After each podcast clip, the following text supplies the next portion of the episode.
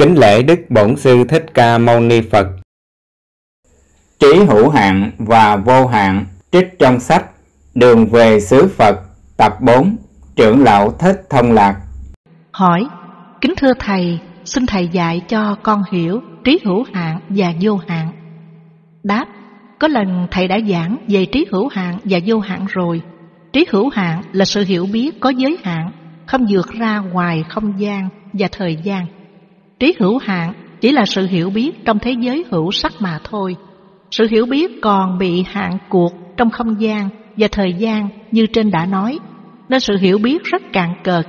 Vì thế, thỉnh thoảng, các nhà khoa học tìm kiếm hay phát minh ra một vật thể gì mới lạ, thì con người hết sức vui mừng. Đó là một bằng chứng cho biết trí hữu hạn, sự hiểu biết rất hạn cuộc. Đối với thế giới siêu hình, trí hữu hạn không thể nào hiểu biết nổi Phần đông người ta dùng tưởng tri để hiểu biết nên đã lầm lạc. Do đó, tưởng tri của con người cho rằng con người có linh hồn, thần thức, tiểu ngã, Phật tánh, bản thể dạng hữu, đại ngã, chân không, chân như, dân dân.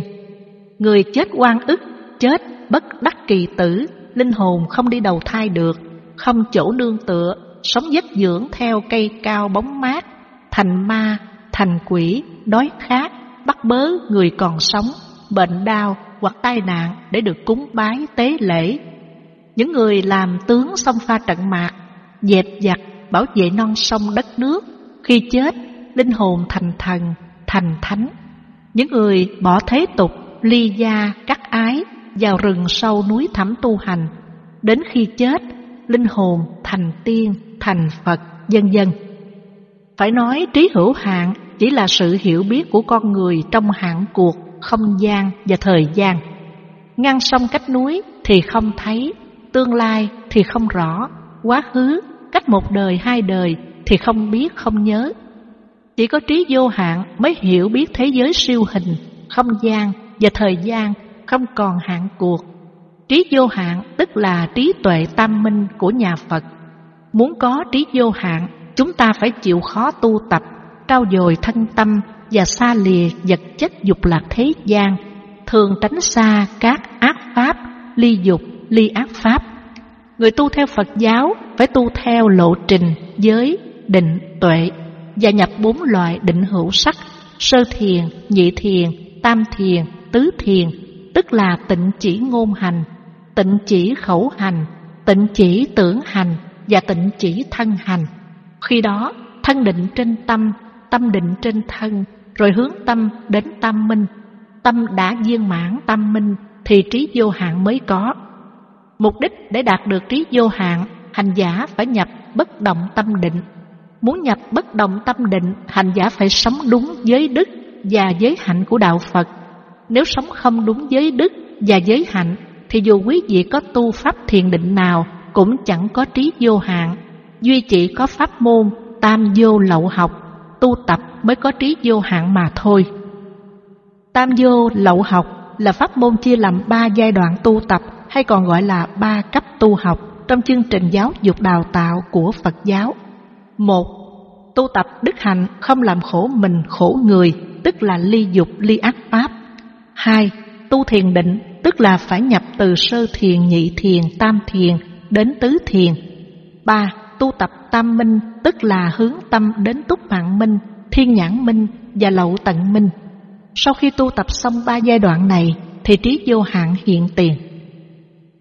Kiến giải Câu hỏi của viên minh Hỏi Kính thưa Thầy, nhà thiền gọi người tu rơi vào kiến giải là như người chết mà như hồn phách chưa tan. Người tu như vậy có nhập định được hay không? Không nhập vào được định là do thân tâm yếu hay nghị lực không có, hoặc bị trạng thái nào cản trở mà không thể vượt qua được, hay là tu đến đó không còn cách nào tu tập được nữa. Đáp, người tu hành rơi vào kiến giải là người tu thiền theo ngoại đạo, tu tập thiền định ức chế tâm, dừng vọng tưởng. Khi vọng tưởng dừng, hành giả rơi vào định tưởng không vô biên xứ tưởng từ đó triển khai tưởng tuệ được xem như hành giả tu đến đây có những tiểu ngộ hoặc đại ngộ về những công án và các kinh sách phát triển. Trên lộ trình này, hành giả tiếp tục đi sâu vào trạng thái tĩnh lặng, vượt qua không vô biên xứ, nhập vào trạng thái thức vô biên xứ. Trạng thái này, hành giả triệt ngộ, ngộ tất cả các công án và kinh sách phát triển. Các loại thiền định này không phải là thiền định xả tâm của đạo Phật, ly dục, ly ác pháp, nên đắm chìm trong các pháp thế gian, tâm còn say mê ăn, uống, ngủ, nghỉ, phi thời vân vân, và còn ham thích chùa to tháp lớn, danh tiếng vang lừng.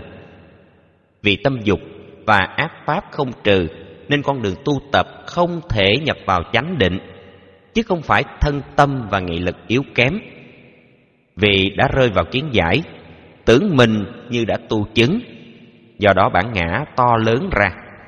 Cũng từ đó, đường tu chấm dứt, chỉ còn biết lợi dụng kiến giải này để buôn Phật, bán Pháp, làm cho cuộc sống danh lợi càng ngày càng phát triển to lớn như một lãnh chúa.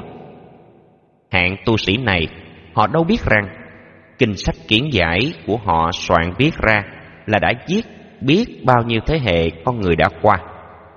Những kinh sách kiến giải này đã đưa những người tu sĩ Phật giáo đi đến chỗ đời chẳng ra đời, đạo chẳng ra đạo. Giới luật chẳng nghiêm túc, đạo hạnh chẳng có gì. Oai nghi tế hạnh thì thô tháo, ăn nói cười cợt không đúng cách, khiến mọi người nhìn thấy tu sĩ Phật giáo mà đau lòng những kiến giải này được phổ biến sâu rộng trong mọi từng lớp con người ở xã hội, khiến cho mọi người đều sống trong tưởng tuệ, sống trong một thế giới mơ hồ, trừu tượng, ảo ảnh Phật tánh, thượng đế, thần linh vân vân. Họ đã dẫn dắt bao nhiêu thế hệ con người đi vào thế giới siêu hình, đến chỗ mê tín, cuồng tín, lạc hậu. Từ đó, ông lên bà xuống, bói khoa, bùa chú, trị bệnh trừ tà, yếm quỷ, cúng bái, cầu khẩn, tế tự, xin xăm, bói quẻ, xem ngày tốt, xấu, ngồi thiền nhập định tưởng, vân vân. Từ chỗ kiến giải, đưa người tu sĩ chân chánh của đạo Phật trở thành những tu sĩ của ngoại đạo, rồi tiếp tục lừa đảo, lường gạt tín đồ bằng những hình thức tu hành ức chế tâm, tạo ra thế giới siêu hình tưởng, trừu tượng, ảo ảnh, mê tín dị đoan khiến bao nhiêu người hao tiền tốn của mà chẳng ích lợi gì.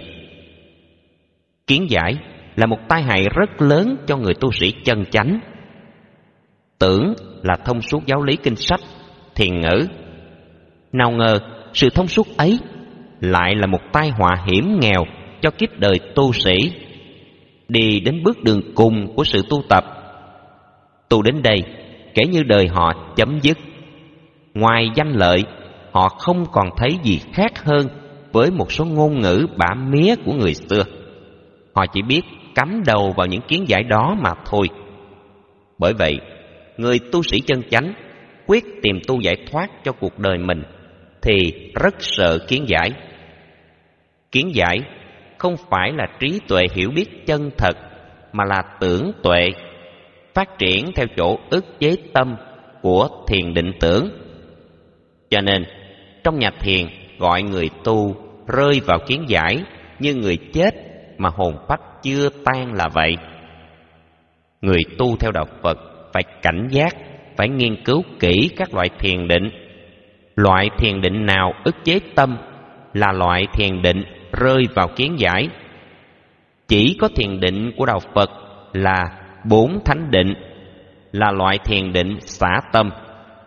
Vì thế, thiền định này không rơi vào kiến giải và đưa hành giả đến nơi giải thoát hoàn toàn làm chủ sanh già bệnh chết và chấm dứt luân hồi sanh tử bởi vậy người tu sĩ cần phải lưu ý khi tâm thanh tịnh tức là vọng tưởng vắng bóng trong lúc tọa thiền thường phát khởi niệm kiến giải. Cảm thấy như mình thông suốt nghĩa lý kinh sách và công án thì coi chừng bị ma pháp tưởng. Đây không phải là trí tuệ, mà chính là ma tưởng. Người tu sĩ đã bị ma tưởng cũng giống như người chết chưa chôn. Do ma tưởng nhập vị tu sĩ này bản ngã ngày một to lớn hơn. Họ đang nuôi bản ngã ngược lại với đạo phật, diệt ngã xả tâm. Từ chỗ tu theo đạo phật, họ đã trở thành tu sĩ ngoại đạo mà không biết. Cứ tưởng mình là tu sĩ phật giáo. Hiện giờ, tình trạng tu sĩ phật giáo là như vậy.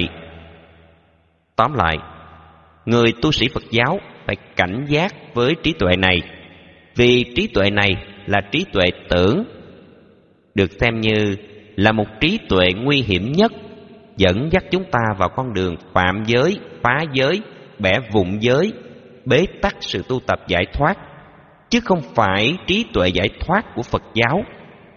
Xin các phật tử hãy lưu ý cảnh giác ta lìa.